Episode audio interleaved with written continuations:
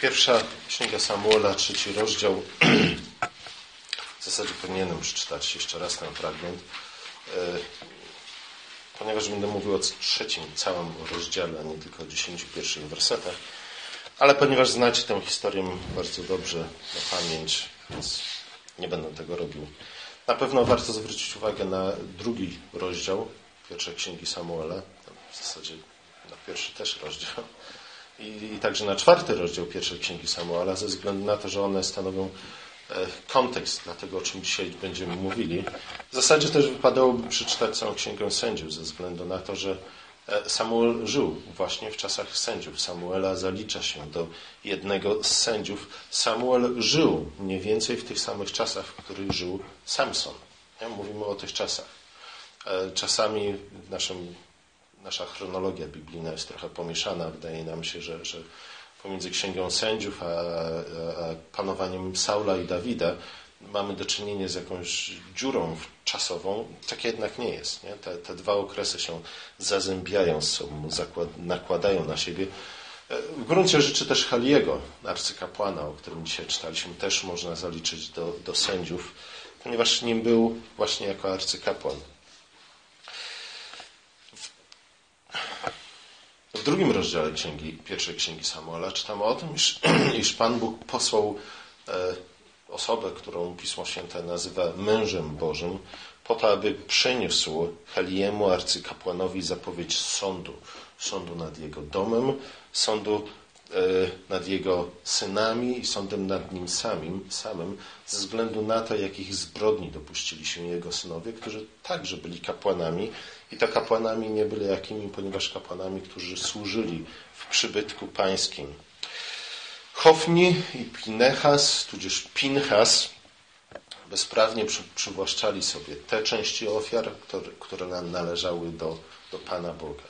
Gdybyśmy chcieli dzisiaj przyrównać y, ich zbrodnie, ich przestępstwa, jakich się dopuszczali, to moglibyśmy pewnie E, podać przykład y, kapłanów duchownych, którzy przywłaszczają sobie na przykład część dziesięciny ofiar, które są składane nie Kościołowi, nie duchownym, ale samemu Panu Bogu. E, co więcej, co gorsze, Hofni i Pinchas współżyli z kobietami, które służyły w przybytku. Kobiety te e, były dziewicami, Kobiety te były wdowami często. Kobiety te w każdym bądź razie symbolizowały Izrael. Kapłani zatem, którzy służyli w przybytku, mieli opiekować się tymi, tymi kobietami, mieli zapewnić im bezpieczeństwo, mieli zapewnić im dostatek. Hofni i Pinchas jednak dopuszczali się nierządu z nimi. I fakt, że dopuszczali się nierządu z tymi kobietami, wskazuje nie tylko i wyłącznie na ich upadek moralny, na, na, na ich degradację duchową, ale przede wszystkim symbolizowało to, iż Hofni i Pinchas jako kapłani nie wywiązywali się z tego podstawowego obowiązku, jaki ciążył na nich jako na kapłanach. I nie, był to obowiąz, nie były to obowiązki związane z e, pilnowaniem tego, aby w przybytku pańskim wszystko odbywało się według przepisów, to również, ale Hofni i Pinchas jako kapłani byli odpowiedzialni za bezpieczeństwo i powodzenie Izraela jako, jako takiego. To, że targnęli się na kobiety, które służyły w przybytku, oznaczało nic innego, że cały Izrael pozostawał bezbronny wobec ataków złego. Oczywiście został bezbronny wobec ataków ze złego ze względu na to, że ci na których ciążyła największa odpowiedzialność za, za bezpieczeństwo Izraela, sami stanęli po stronie atakujących. Nie? Głównym wrogiem w tych czasach, głównym wrogiem Izraela w tych czasach byli nie Filistyni, nie Midianici, nie ludy żyjące wokół Izraela albo pozostałości po Kananejczykach, ale właśnie kapłani. Kapłani, którzy mieli Podstawowym obowiązkiem kapłana jest bycie strażnikiem. Nie? Kapłan to jest przede wszystkim strażnik. Adam był kapłanem w tym sensie, że miał strzec ogrodu, miał strzec również swojej żony, swojej Ewy. Kiedy przyszedł wąż, Adam w gruncie rzeczy stanął po stronie tego, który zaatakował zarówno jego żonę, jak i ogród, jak i całe stworzenie. To jest podstawowe zadanie kapłana, podstawowy obowiązek kapłana. Strzec Strzec tych, którzy są powierzeni Jego pieczy przed atakami złego. Nie? Może nie zawsze, może niekoniecznie atakami cielesnymi, bezpośrednimi atakami fizycznymi, ale przede wszystkim przed atakami duchowymi. Nie? A wiemy, że ta walka jest o wiele ważniejszą walką niż jakakolwiek walka fizyczna, w którą możemy być zaangażowani. W każdym razie ci, którzy mieli strzec Izrael, stanęli po stronie agresorów Izraela. Nic dziwnego, że Izrael upadł. Końcowe rozdziały Księgi Sędziów dobitnie tłumaczą nam i wyjaśniają, że w gruncie rzeczy ten wielki kryzys, z którym mamy do czynienia na przestrzeni, czy też powtarzający się kryzys, powracający kryzys, z jakim mamy do czynienia na przestrzeni mniej więcej 400 lat, jaki obejmuje e, czasy sędziów, był związany przede wszystkim z tym, że kapłani nie stanęli na wysokości zadania. Był związany z niewiernością kapłanów.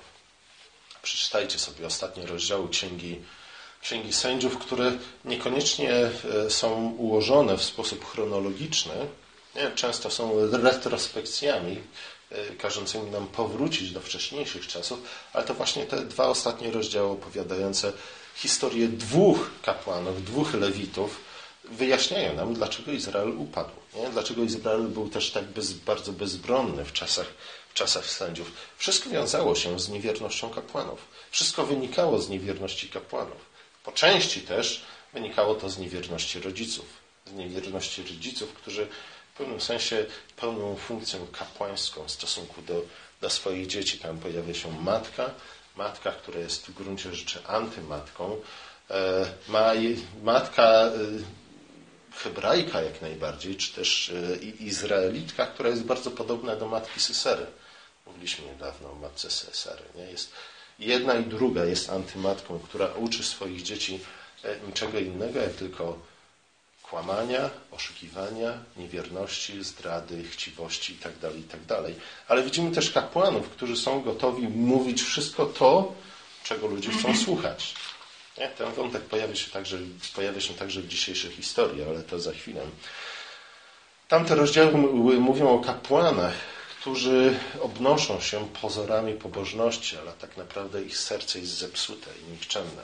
Są kapłanami, którzy są gotowi służyć każdemu, kto im zapłaci, zrobić wszystko to, czego od nich, oczekują ludzie, na których utrzymaniu są, nie? tak jak byli zwykłymi, normalnymi pracownikami. Nie? Od zwykłego, normalnego pracownika tego właśnie się oczekuje, że zrobi to, E, za co mu się płaci. W przypadku kapłanów sytuacja jest, jest inna. Nie? W przypadku kapłanów sytuacja jest inna ze względu na to, że są w takiej bardzo niewygodnej, niewygodnej sytuacji, czy też pozycji między młotem i kowadłem, moglibyśmy powiedzieć, między Bogiem a ludem. Bogiem, który bardzo często każe kapłanom mówić słowa, które z ludzkiego punktu widzenia może nie powinny być nigdy wypowiedziane. Nie? Po to, aby e, pozyskać, czy też zachować sympatię tych, do których się przemawia. Niestety kapłani i prorocy w podobny sposób często muszą przekazywać ludowi nie to, co lud chciałby usłyszeć. W każdym razie ostatnie rozdziały Księgi Sędziów pokazują nam upadek kasty kapłańskiej, ale w czasach Haliego, w przypadku Hofniego i Pinchasa mamy do czynienia już z kompletnym, totalnym upadkiem. Nie? Tutaj miara się przebrała. Tutaj szala goruczy się przelała i Bóg posyła męża Bożego do, do Heliego, który po to, aby zapowiedział sąd nad domem Heliego. Czwarty rozdział pierwszej księgi Samuela ukazuje e, rozmiar tego upadku w czasach właśnie Heliego. Po raz pierwszy od czasu budowy przybytku Arka znajduje się w rękach wrogów Izraela. Znajduje się po raz pierwszy w niewoli. Nie? Moglibyśmy powiedzieć, nie? cóż takiego, kawałek, kawałek, jakiś jeden mebel nie? z przybytku został uprowadzony, ale pamiętajmy o tym, czym była Arka Przymierza. Była tym najbardziej, najpilniej strzeżonym elementem przybytku. Arka zawierała w sobie innymi co? Oryginalne tablice kamienne z dekalogiem. Nie? Arka była e, tym, co uobecniała obecność Boga pośród Jego ludu. Arka znajdująca się w czym? w rękach nie, nie, wroga oznaczało to, że Izrael nie tylko, że kapłani nie byli ustrzec arki, jeśli nie były w stanie ustrzec arki, nie byli w stanie też ustrzec Izraela, ale też w symboliczny sposób po, przypominała Izraelowi, że coś jest nie tak z ich stosunkami z Bogiem, ze względu na to, że Bóg ich opuścił. Arki nie było między nimi. E, co więcej, po raz pierwszy czytamy o tym, że kapłani zginęli z ręki wroga. Do tej pory takie rzeczy się nie działy w całej Księdze Sędziów. Po raz pierwszy arka została uprowadzona, po raz pierwszy kapłani zostali zabici. E, dlatego też, też Bóg powiedział do Samuela, iż wkrótce cały Izrael usłyszy o rzeczach, od których e, zadzwoni im w obu uszach. Heli oczywiście nie pozostaje bez winy w tej całej historii. Nie? Czytamy z jednej strony, że, że Heli był tym, który napominał swoich synów. Nie? Nie, nie raz, nie dwa mówił, synowie, synowie, to co robicie jest nie do końca właściwe. Nie? Może byście przemyśleli jeszcze raz swoje zachowanie. Może powinniście wniknąć w siebie i zastanowić się, nad, czy, czy to, co robicie, jest właściwe. Nie? Mogliśmy powiedzieć, w gruncie rzeczy nie? Heli nie pozostał obojętny w stosunku do ich przestępstw i w stosunku do ich nikczemności, a jednak Heli, podobnie jak jego synowie, zostaje napomniany, Heli, podobnie jak jego synowie, zostaje odcięty. Żaden z potomków Heliego od tej pory nie będzie służył przybytku pańskim, ze względu na to, że kiedy zginie Heli i jego synowie, nie, pozostanie, nie pozostaną żadni potomkowie po Helim i po jego synach. Nie? Dlaczego Pan Bóg ukarał Heliego w sposób podobny, jak ukarał jego synów? Właśnie dlatego, że Heli poprzestał na ustnych reprymendach. Nie? Można by było, można było spędzić tydzień cały, nie? dyskutując na temat tego, w jaki, jak odnieść tę sytuację i naukę płynącą z tej sytuacji do czego? Do wychowania dzieci, do edukacji jako takiej, do tego, jak wygląda współczesny system szkolnictwa, nie, gdzie pozostajemy tylko i wyłącznie na poziomie ustnych reprymend, nie wyciągając praktycznie żadnych dalej idących konsekwencji. Wydaje nam się, że sam, samo napomnienie wystarczy, żeby nasze ręce pozostały czyste w stosunku do grzechów tych, za których postępowanie jesteśmy odpowiedzialni. Historia Haliego przypomina nam, że tak właśnie nie jest. Nie? Bardzo często te ustne reprymendy mają w naszym mniemaniu zdjąć z naszych sumień winę obciążającą nas za poczynania tych, za których jesteśmy odpowiedzialni, ale Pismo Święte, ta historia przypomina nam, że ustne reprymendy nie, zwykle nie wystarczą. Ustne reprymendy e, nie mogą być tym, czym będziemy przykrywać naszą winę. Nie możemy powiedzieć, no ale przecież nie pozostałem obojętny, no ale przecież zwróciłem mu uwagę. Cóż z tego? Heli również to czynił, ale to niestety nie doprowadziło do, ani do żadnej zmiany w postawie jego synów. Nie? Gdyby tak było, nie byłoby problemu. Ale jego synowie postępowali dalej tak, jak postępowali. Może mówili między sobą, a stary nie gada, to co chce sobie gadać, nie? My będziemy robić swoje. Heli nie wyciągnął żadnych dalej idących konsekwencji. Nie? Innymi słowy, w gruncie rzeczy postał obojętny na zło, którego dopuszczali się jego synowie. I nie chodziło, przy czym nie chodziło tylko i wyłącznie o, o, jego synów jako takich. Nie? Już samo to wystarczyłoby, powinno być wystarczającym powodem do tego, aby Chali nie pozostał obojętny, nie poprzestawał na ustnych reprymendach, ale przecież chodziło o kapłanów. Chodziło o kapłanów, którzy nie tylko okradali Boga, nie, nie tylko żerowali na dziesięcinach, na, na wdowym groszu, jak mogliśmy powiedzieć, nie, odnosząc się do Ewangelii, ale współżyli, napastowali kobiety, które służyły w przybytku. Nie? Tacy byli synowie, a wszystko, na co było stać Heliego, to były ustne reprymendy. Syneczkowie, syneczkowie, może byście zachowywali się trochę lepiej niż do tej pory. Jakakolwiek była motywacja Heliego w tym, że nie posunął się dalej w napominaniu, w dyscyplinowaniu swoich synów, e, jego działania okazały się kompletnie nieskuteczne. Nie? Były tylko i wyłącznie przykrywką jego nieskuteczności. E, koniec końców okazało się, okazało się hipokryzją tak naprawdę Heliego. Synowie okazali się ważniejsi dla niego niż Bóg, niż jego słowo, niż jego przykazania i niż jego lud. I jaki był koniec tego wszystkiego? Skutek był taki, że stracił swoich synów. Nie?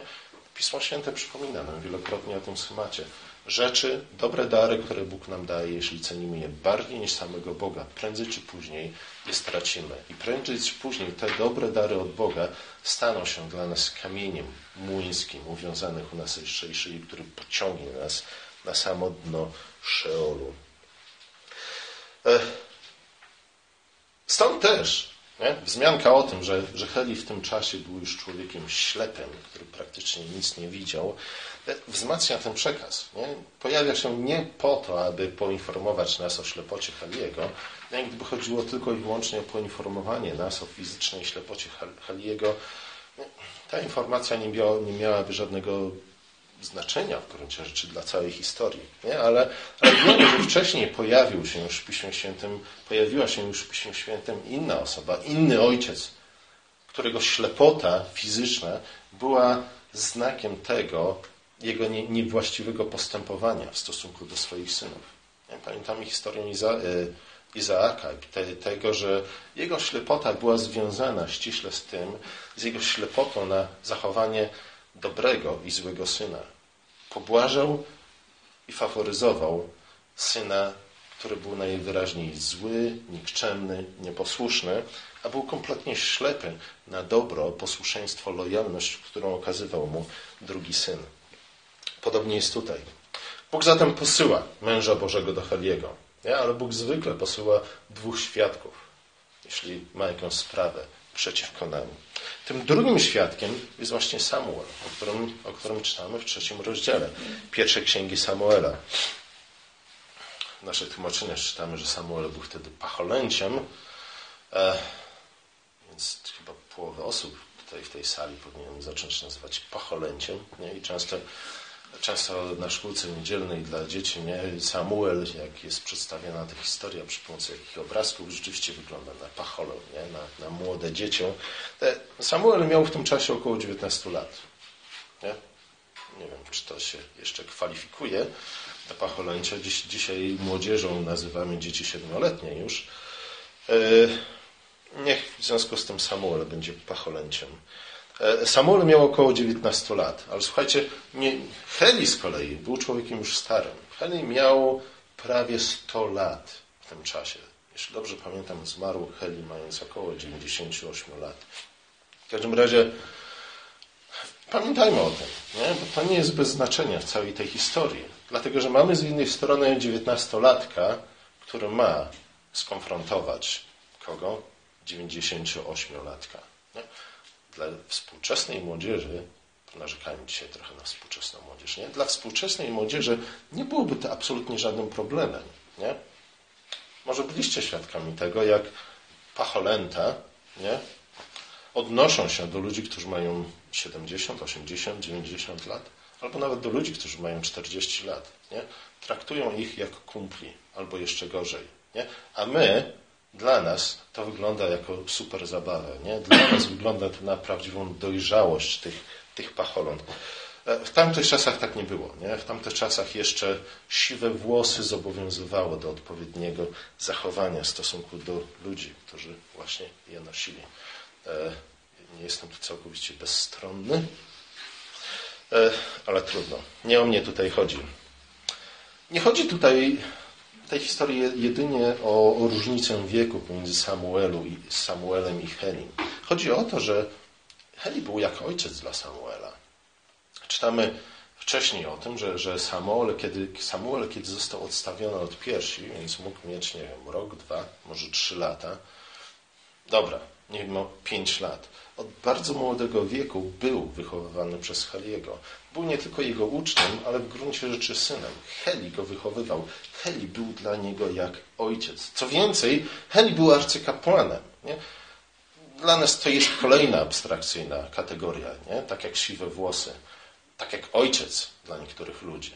Nie, nie jesteśmy w stanie powiedzieć, cóż takiego jest trudnego w skonfrontowaniu E, w stanięciu przed arcykapłanem i napomnieniu go, nie? czy też przekazaniu złej wiadomości. W dzisiejszych czasach nie, nie szanujemy za bardzo autorytetu wiążącego się ze sprawowaniem pewnych funkcji. Nie? I też wydaje nam się, że, że tak jest lepiej. W Biblii nie zawsze tak jest i, i raczej to funkcjonuje trochę inaczej. W każdym razie Mamy różnice wieku, które zobowiązują Samuela do tego, aby traktował Heliego w odpowiedni sposób. Mamy szczególny stosunek, moglibyśmy powiedzieć syna do ojca i w końcu mamy ucznia, który nie jest kapłanem, nie? służy w świątyni, ale nie jest kapłanem. Czytamy, że, że Samuel niby mieszkał, czy też spał w miejscu, gdzie była Arka Przymierza. I mogłoby się wydawać, że rzeczywiście sam Samuel mieszkał w czym? Miejscu najświętszym. Tak nie do końca było. Wiemy, że do miejsca najświętszego mógł wchodzić arcykapłan tylko raz w roku. E, te słowa wskazują raczej na to, że, że Samuel mieszkał e, tuż przy przybytku, nie? do którego były dostawione czy też na dziedzińcu przybytku. E, w każdym razie mamy, mamy trzeci stosunek, nie? trzecią relację. Samuel jako uczeń, jako ten, który służy w świątyni, sam nie będąc kapłanem e, i arcykapłana. Nie? I Bóg oto powierza temu człowiekowi, Samuelowi, młodemu człowiekowi, uczniowi, przybrannemu synowi, skonfrontowanie Heliego. Czy to było proste? Czy było łatwe? Nie wiem, trudno się wczuć dzisiaj w taką sytuację, bo, bo wiele współczesnych osób by powiedziało, nie, cóż prostszego. Nie, cóż prostszego pójść, nie wiem, do arcybiskupa poznańskiego, który ma ile lat? Obecnie to chyba nie jest taki całkiem stary człowiek. 60, nie? Kilka. Czy też pojechać do Gniezna. Który z Was, Holland, chciałby pojechać do Gniezna i skonfrontować na Teraz to może już nie, ale w czasach, kiedy tam jeszcze prymas, e, jak on się nazywał? Kto? Wyszyński. A tego to nie znam. Ja to do Warszawy, nie? Powinien pojechać do, do prymasa Glempa, nie i skonfrontować go.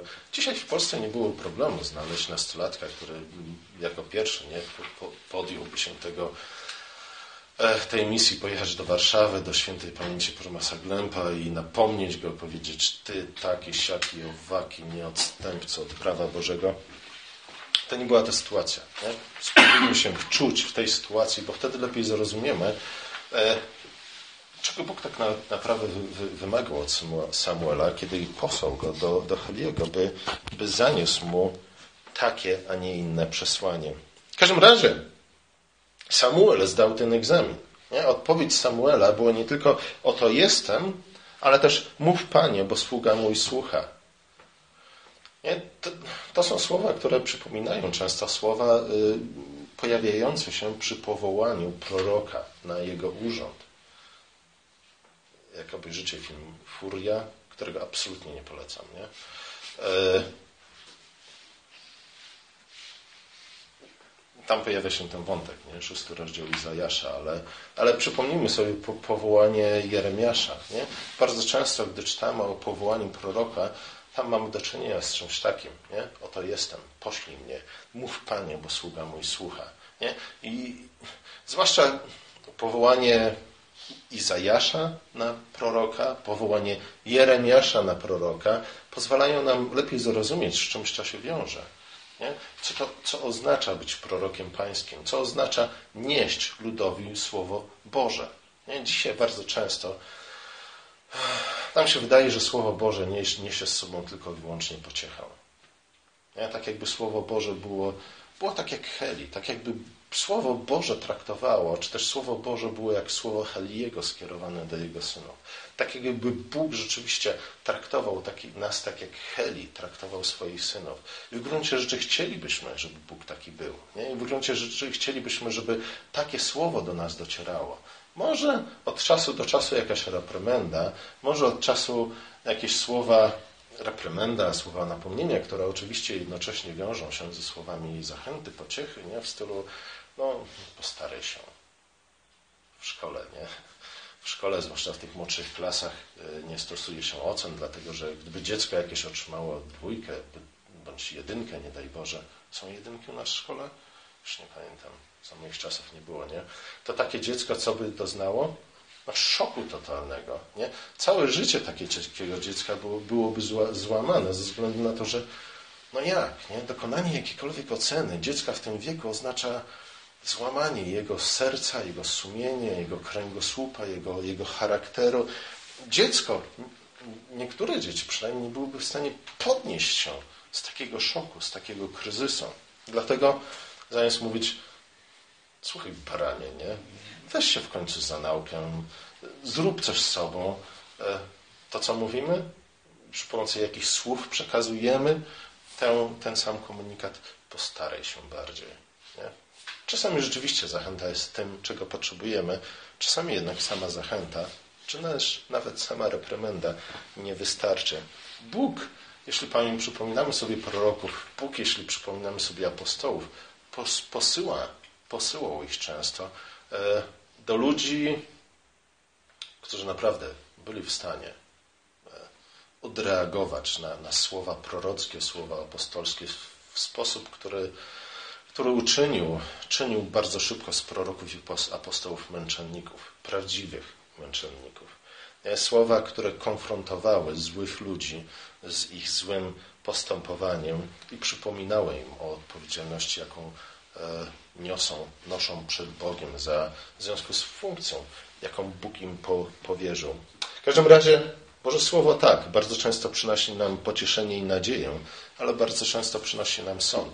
W tej historii te dwie rzeczy, te dwa poselstwa są z sobą powiązane. Nie? I tak bardzo często jest w naszym życiu.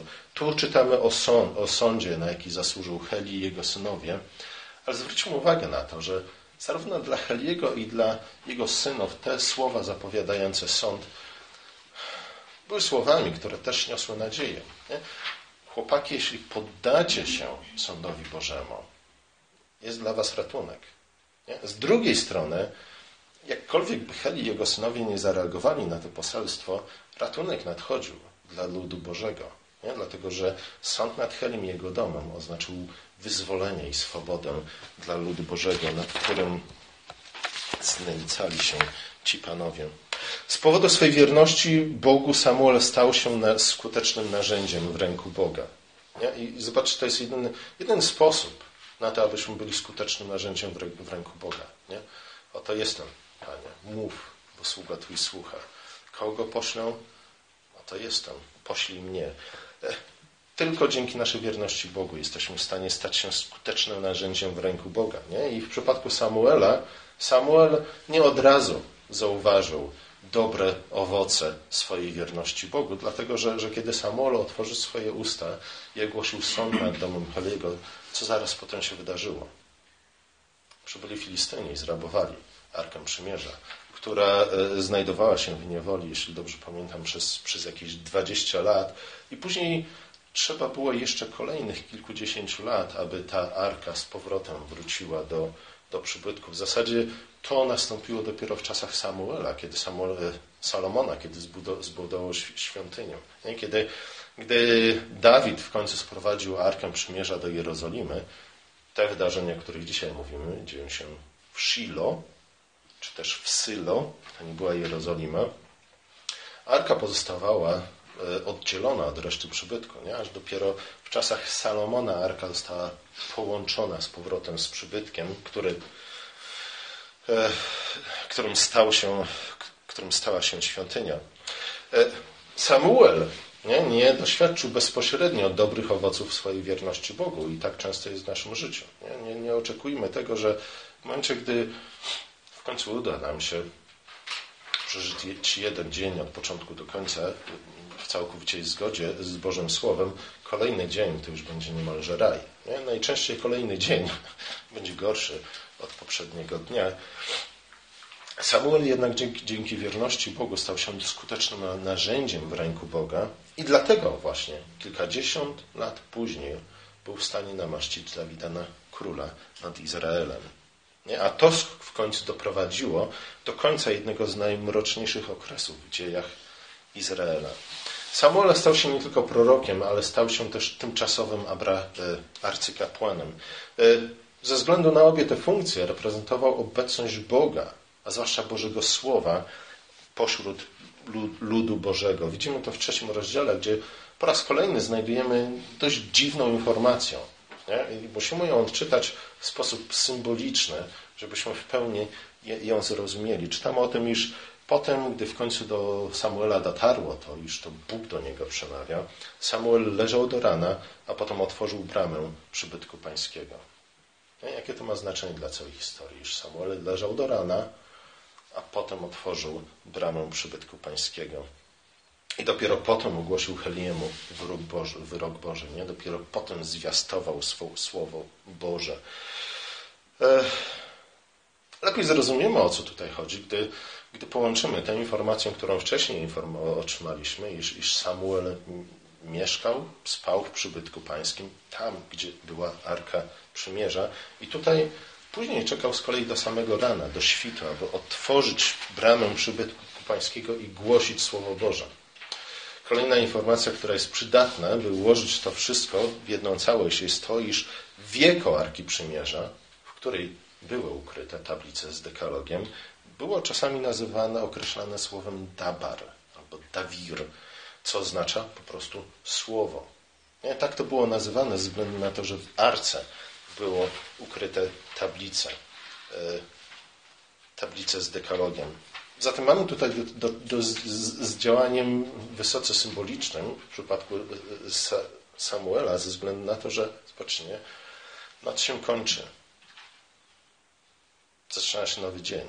O świcie Samuel wychodzi, otwiera bramę przybytku pańskiego i głosi Słowo Boże. Słowo Boże, o tym też czytamy, czytaliśmy w tym fragmencie, Słowo Boże bardzo rzadko w tym czasie docierało do ludu. Widzeń było bardzo niewiele. Niewiele było osób, do których Bóg by przemawiał bezpośrednio. Tak, Izrael miał pięcioksiąg mojżeszowy, prawdopodobnie nawet księgę Jozłego, nie, ale jak wiemy, to nie była pełnia objawienia. W tamtych czasach Bóg przemawiał do swojego ludu po to, aby kierować nim. E, kapłani, arcykapłani nosili efod, w którym mieli dwa kamienie, Urim i Tumim i w ten sposób mogli kontaktować się z Bogiem, otrzymując proste odpowiedzi na swoje pytania, tak albo nie. Niemniej jednak ten wątek jest podkreślony w tej historii. Słowo Boże bardzo rzadko dochodziło do Bożego ludu. Może ze względu na to, jakimi ludźmi byli kapłani, którzy służyli w przybytku Bożym. Dlatego Bóg nie przemawiał do swojego ludu. I oto nagle Słowo Boże w osobie Samuela wychodzi do ludu nie? i ogłasza wolę Bożą ludowi, a zwłaszcza Heliemu.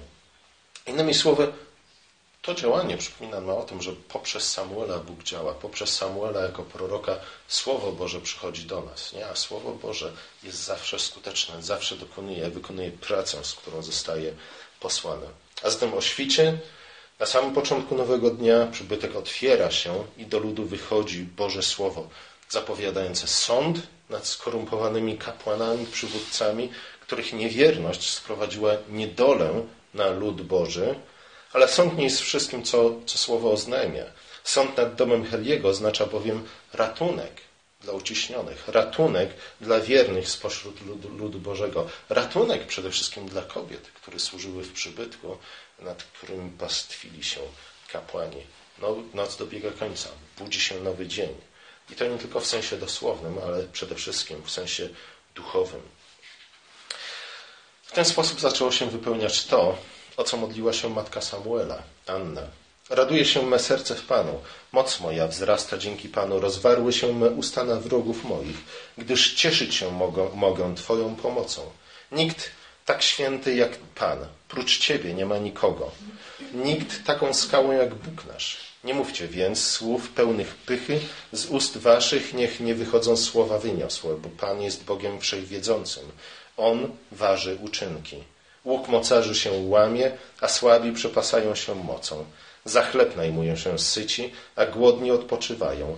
Niepłodna rodzi siedmioro, a wielodzietna więdnie. To Pan daje śmierć i życie, wtrąca do Szeolu i zeń wyprowadza. Pan uboży i wzbogaca, poniża i wywyższa, z pyłu podnosi biedaka, z barłogu dźwiga nędzarza, by go wśród możnych posadzić, by dać mu tron zaszczytny, bo do Pana należą filary ziemi. Na nich świat położył. On ochrania stopy pobożnych. Występni zginą w ciemnościach, bo nie swoją siłą człowiek zwycięża. Pan w niwecz obraca opornych. Przeciw nim grzmi na niebiosach. Pan osądza krańce ziemi. On daje potęgę królowi. Wywyższa moc swego pomazańca. Anna modliła się w ten sposób, czy też wielbiła w ten sposób Boga w przybytku, w obecności Heliego. Anna w ten sposób była, można by powiedzieć, trzecim świadkiem przeciwko Helim i jego, jego domowi. Nie? Moglibyśmy odczytywać te słowa w szerszym kontekście, jako właśnie prośbę do Boga, czy też nadzieję wyrażoną wo wobec Boga na to, że Bóg uwolni lud swój od jego wrogów, nie? od tych, którzy pastwą się nad nim, żerują na nim i tak dalej. Ale w tym kontekście chodziło nie tyle o wrogów zewnętrznych, nie tyle o Filistynów, ale przede wszystkim o kapłanów, którzy służyli w przybytku Bożym. Oczywiście nie trzeba być wielkim znawcą Pisma Świętego, żeby zauważyć mnóstwo podobieństw pomiędzy Samuelem a kim? A Jezusem Chrystusem. No już, już ten bardzo krótki sketch e, powołania, życia, misji, służby Salomona e, przypomina nam w bardzo wielu punktach to, z czym miał do czynienia Jezus Chrystus. Przede wszystkim narodziny jednego i drugiego. Pamiętamy, że, że Samuel był cudownie narodzonym dzieckiem. Jego matka była kobietą bezpłodną, nie mogła mieć dzieci. Bóg otworzył jednak jej łono i dał jej nie tylko jedno dziecko, ale pięcioro dzieci, jeśli dobrze pamiętam. W przypadku Jezusa jego matka była dziewicą. Mamy, mamy dwoje cudownie narodzonych dzieci, nie jedynych, które pojawiają się w piśmie. Nie? Te wszystkie cudowne narodziny, o których czytamy w Biblii, przypominają nam o tym, że sami z siebie jesteśmy, czy też całe stworzenie samo z siebie nie jest w stanie przeciwstawić się złu, w którym musimy żyć, z którym musimy się zmagać każdego dnia. Potrzebna jest cudowna interwencja Boga, Stwórcy, żeby wyrwać nas z niedoli, w której e, żyjemy ze względu na upadek Adama. Co na, ponadto modlitwa Anny bardzo przypomina nam co? Modlitwę Marii. Maria, w których w niektórych momentach nie tylko modlitwa Marii przypomina nam modlitwa Anny, ale Maria wręcz zapożycza nie? bardzo bogato z modlitwy Anny, wyrażając tę samą nadzieję związaną z przyjściem Chrystusa na świat. Zarówno Samuel, jak i Jezus pojawili się na tym świecie w chwili wielkiego kryzysu i niedoli. Nie? I ten kryzys i ta niedola ludu Bożego była w obu przypadkach spowodowana tymi samymi czynnikami. Nie? W jednym i w drugim przypadku niedola, w jakiej żył lud Boży, był spowodowany niewiernością jego duchowych przywódców. Nie? Tak bardzo często Chrystus musiał konfrontować nie tyle Heroda, nie tyle cesarza, który gdzieś tam w Rzymie sobie siedział, ale kogo? Faryzeuszów, uczonych w piśmie, arcykapłanów. Jak bardzo często był oskarżany o to, że jest człowiekiem aroganckim, który nie szanuje władzy. Jak bardzo często apostołowie też musieli przypominać, iż e, jeśli trzeba wybierać między posłuszeństwem władzy a posłuszeństwem Bogu, to wybór z jednej strony wydaje się być oczywisty, nie? a jednak tak często e, odrzucamy ten oczywisty wybór i wolimy być posłuszni władzy niż Bogu. Jedni i drudzy, jeden i drugi, Samuel i Jezus, przyszli z przesłaniem o sądzie. Początki Ewangelii mówią nam w gruncie rzeczy tylko i wyłącznie o sądzie. Ale zwróćmy uwagę na to, że, że to przesłanie o sądzie niesie od razu z sobą nadzieję na ratunek z niedoli, w jakiej znajduje się lud Boży. E, obaj byli uobecnieniem w końcu Słowa Bożego pomiędzy ludem Bożym. Dzięki Samuelowi Słowo Boże znów zamieszkało pośród nas. Nie? Chrystus z kolei był Słowem samym Słowem Bożym. Słowem Bożym jako takim, które zamieszkało wśród nas w ludzkim ciele. Można było wskazać na, na wiele więcej podobieństw, ale, ale myślę, że, że powinniśmy też odnieść ten fragment nie, i historię zarówno Samuela, jak i Chrystusa do, do nas samych, nie, a zwłaszcza do Kościoła, który jest ciałem Chrystusa. I myślę, że właśnie z tego powodu ten tekst znalazł się w lekcjonarzu w tym miejscu, a nie w innym.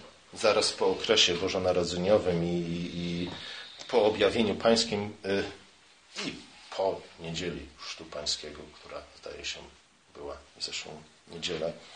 Po to, aby przypomnieć nam nie tylko o powołaniu Samuela i Jezusa, ale także o powołaniu naszym. Zwłaszcza nas, jako Kościoła. ale też w pewnym sensie każdego z nas indywidualnie. Mamy być światłością dla świata. Nie, co z jednej strony jest wielce chwalebnym zajęciem, ale z drugiej strony jest chyba najbardziej niebezpiecznym powołaniem na tym świecie. E, wystarczy poczytać sobie dzieje apostolskie, wystarczy poczytać sobie historię proroków, wystarczy przeczytać księgę Jeremiasza. Nie?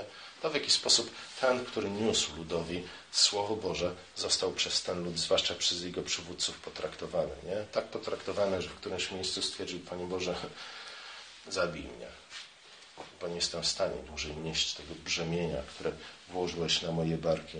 Mamy głosić Słowo, które z jednej strony osądza również nas, nie? przede wszystkim nas, tego, który głosi to Słowo, ale z drugiej strony nie zapominajmy, że to Słowo niesie nadzieję. Słowo o sądzie jest również słowem o, o nadziei zbawienia, o nadziei ratunku.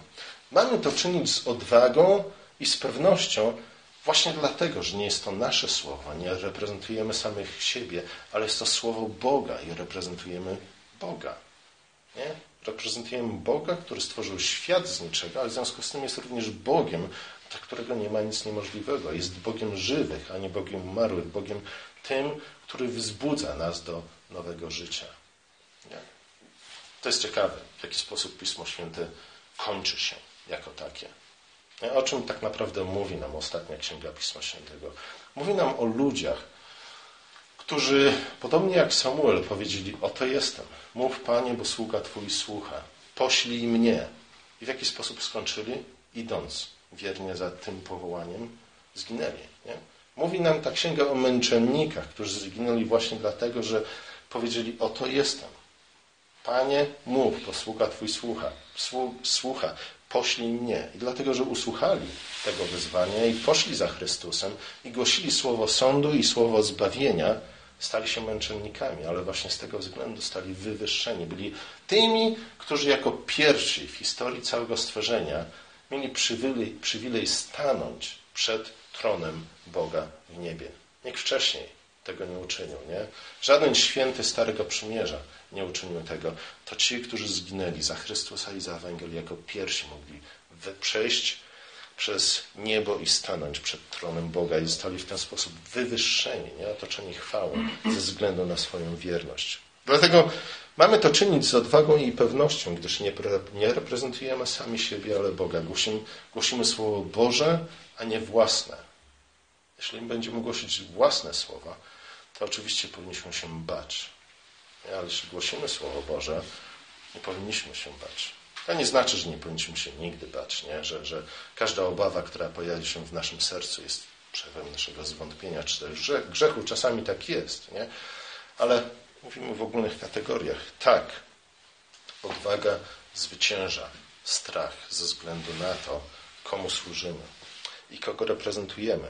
Z drugiej strony nie powinniśmy kontekście tej historii zapominać o Henim i o jego synach, ponieważ oni także po, po otrzymali podobne powołanie jak Samuel. Nie oni, wszyscy oni, cała trójka była powołana dokładnie do tego samego zadania, do którego był powołany Samuel, aby głosić Słowo Boże, aby uobecniać, czy też ucieleśniać obecność Słowa Bożego pośród Boże, Bożego ludu, aby głosić Słowo sądu i Słowo zbawienia.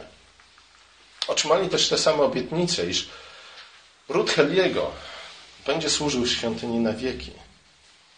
A jednak, a jednak zmarnowali to powołanie, które otrzymali od Boga i co gorsze, wykorzystali je dla własnych, niecnych celów, prowadząc do upadku tych, którym mieli zapewnić prowadzenie i bezpieczeństwo. Dlatego Bóg osądził ich i zniszczył ich, po to, aby nie dopuścić do zniszczenia I to jest właśnie nie? To jest właściwa odpowiedź na powołanie, które każdy z nas otrzymuje w swoim chrzcie, ale też w Ewangelii, którą słyszymy każdej niedzieli. To jest jedyna właściwa odpowiedź na słowo, które dociera do nas, e, które Bóg posłał do nas w osobie Jezusa Chrystusa. Oto jestem, mów Panie, bo sługa Twój słucha. Pomódlmy się. Nasze drogie Ojcze, dziękujemy Ci za powołanie, których nam, którym nas obdarzyłeś w naszym chrzcie które do, do nas dociera e, każdej niedzieli, gdy stajemy przed Twoim tronem. Ojcze, prosimy Cię o to, aby nasza odpowiedź zawsze była taką odpowiedzią, jaką usłyszałeś od Samuela. Prosimy Cię o to, abyśmy z odwagą i wiernością głosili Twoje słowo, nie oczekując e, szybkich, cudownych rezultatów tego wszystkiego, ale mając niezachwaną ufność i pewność, że Ty będziesz używał nas jako swoje narzędzie, jeśli my dochowamy Tobie wierności, a nawet wtedy, gdy nie będziemy dochowywać Tobie wierności.